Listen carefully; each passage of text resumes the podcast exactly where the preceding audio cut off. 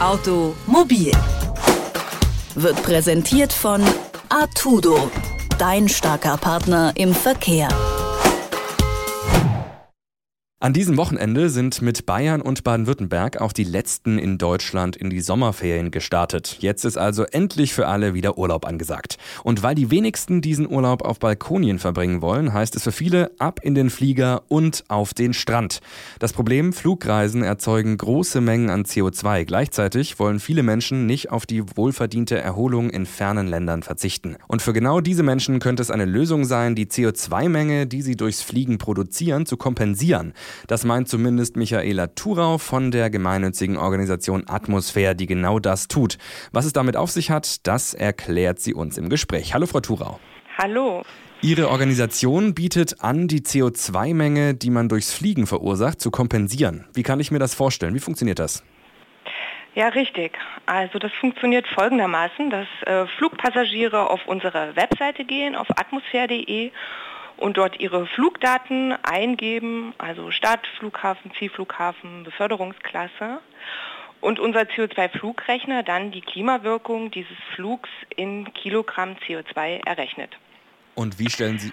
Und diese Emissionen haben dann einen Geldwert, also bei uns sind das 23 Euro die Tonne CO2, den wir benötigen, um sie an anderer Stelle einzusparen.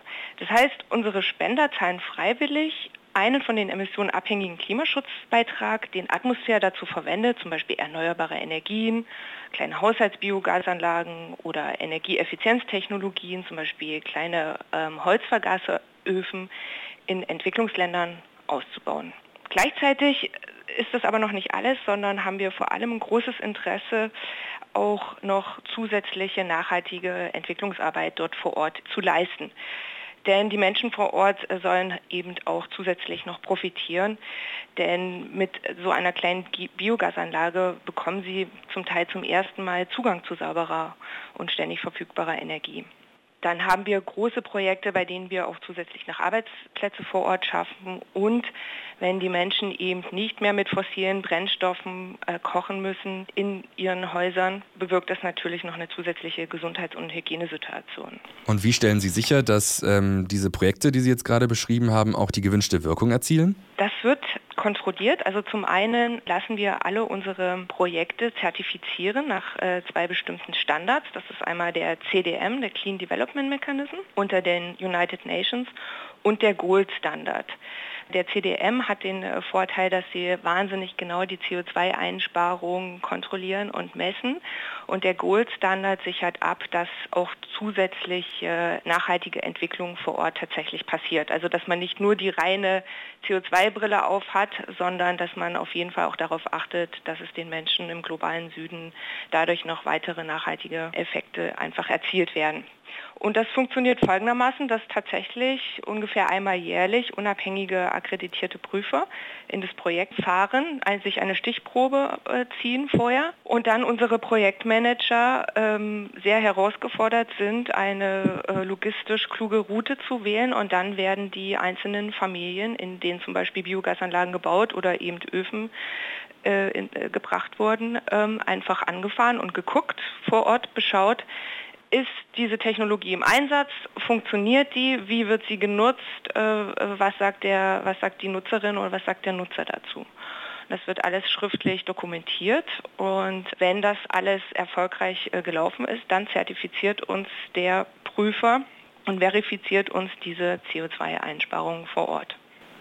Und ähm, also um jetzt mal darüber zu sprechen, wie ich das als äh, Konsument äh, dann richtig äh, kompensieren kann, wenn ich zum Beispiel äh, einen, einen Flug geplant habe. Auf Ihrer Website äh, kann ich dann einfach die Daten äh, meines Flugs eingeben und dann erhält man den genauen Betrag, mit dem man die CO2-Emissionen kompensieren kann. Ähm, einmal Mallorca und zurück, die, das kostet zum Beispiel 14 Euro bei Ihnen. Bei anderen Anbietern bekomme ich da aber auch andere Ergebnisse. Bei Klimakollekte bekommt man für knapp 16 Euro erst äh, ein reines Gewissen und bei Prima Klima zahle ich dann nur die Hälfte für den Flug als Kompensation. Ähm, wie berechnen Sie denn die Preise für, für den Verbrauch und warum unterscheidet sich das so stark? Genau, also da gibt es, man muss aufpassen, also es gibt zwei Unterscheidungsmöglichkeiten. Das eine ist der Preis pro Tonne, der liegt bei Atmosphäre bei 23 Euro die Tonne. Ähm, ich bin jetzt nicht im Bilde, was, die, äh, was unsere Wettbewerber da aufrufen, aber ich weiß, es gibt einige, die sind ein bisschen teurer und es gibt einige, die sind etwas äh, günstiger. Gleichzeitig äh, muss man aber auch schauen, auf welche, auf welche CO2-Emissionen kommt denn der jeweilige Rechner. Und das ist eben bei uns der Fall, wenn Sie gerade sagen, Mallorca hin und zurück, sind eine knappe Tonne, es sind glaube ich 800 Kilo ungefähr CO2. Da berücksichtigen wir eben nicht nur die, die reinen CO2-Emissionen, denn beim Fliegen, wie wir ja alle wissen, geht es nicht nur um den äh, reinen Kerosinverbrauch auf der Strecke, sondern das, das, das Fliegen hat eben noch einen sogenannten äh, äh, weiteren Treibhausgaseffekt. Und zwar besonders dann, wenn das Flugzeug über 9000 Meter in der Höhe ist. Und das wird bei uns berücksichtigt. Das kann man sich auch anschauen bei uns auf der Webseite auf dem Rechner. Das sind die sogenannten Non-CO2-Emissionen. Können Sie das kurz ne? erklären, was das bedeutet? Oder wie, wie der zweite Klimaeffekt, äh, wie, wie der funktioniert? Also bei uns werden eben nicht nur die CO2-Emissionen betrachtet, sondern die gesamte Klimawirkung eines Flugs berücksichtigt, ne? die sogenannten Non-CO2-Emissionen. Das sind zum Beispiel Kondensstreifen, Rußpartikel, Ozon, Bildung, Cirruswolken, das sind diese Eiswolken oben in der Atmosphäre, die in ihrer Gesamtheit einen zusätzlichen Treibhausgaseffekt bewirken. Treibhausgaseffekt heißt ja, dass die Sonneneinstrahlung zwar auf die Erde trifft und die Erde erwärmt, aber die Infrarotstrahlung nicht ins All zurück kann, einfach weil die zum Beispiel diese Cirruswolken das eben abschirmen. So, und das kann eben genau berechnet werden und das tun wir und das machen eben einige CO2-Rechner nicht. Und ähm, wie genau kann jetzt so ein kleiner Beitrag von zum Beispiel 14 Euro für den Flug nach Mallorca, ähm, also wie genau kann das dann kompensiert werden durch so einen kleinen Betrag? Na, das ist natürlich die Summe. Ne? Also es gibt ja nicht nur einen Spender bei uns, sondern äh, viele, Gott sei Dank.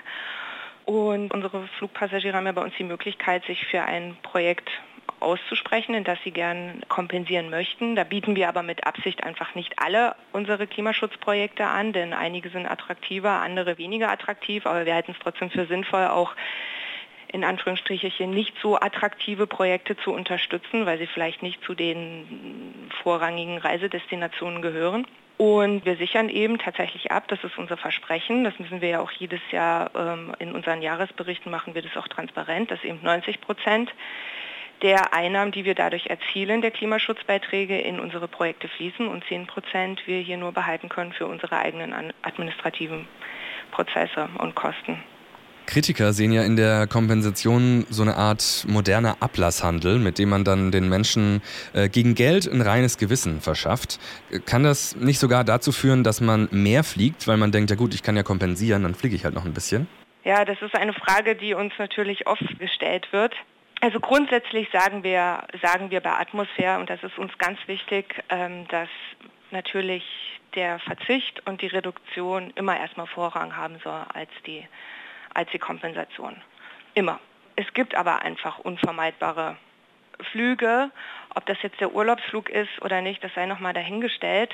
Aber auch im Geschäftsreisebereich gibt es einfach Flüge, auf die man nicht verzichten kann und dann eben nicht zu kompensieren, äh, da sagen wir sogar, das ist wie Schwarzfahren auf Kosten des, äh, des Klimas.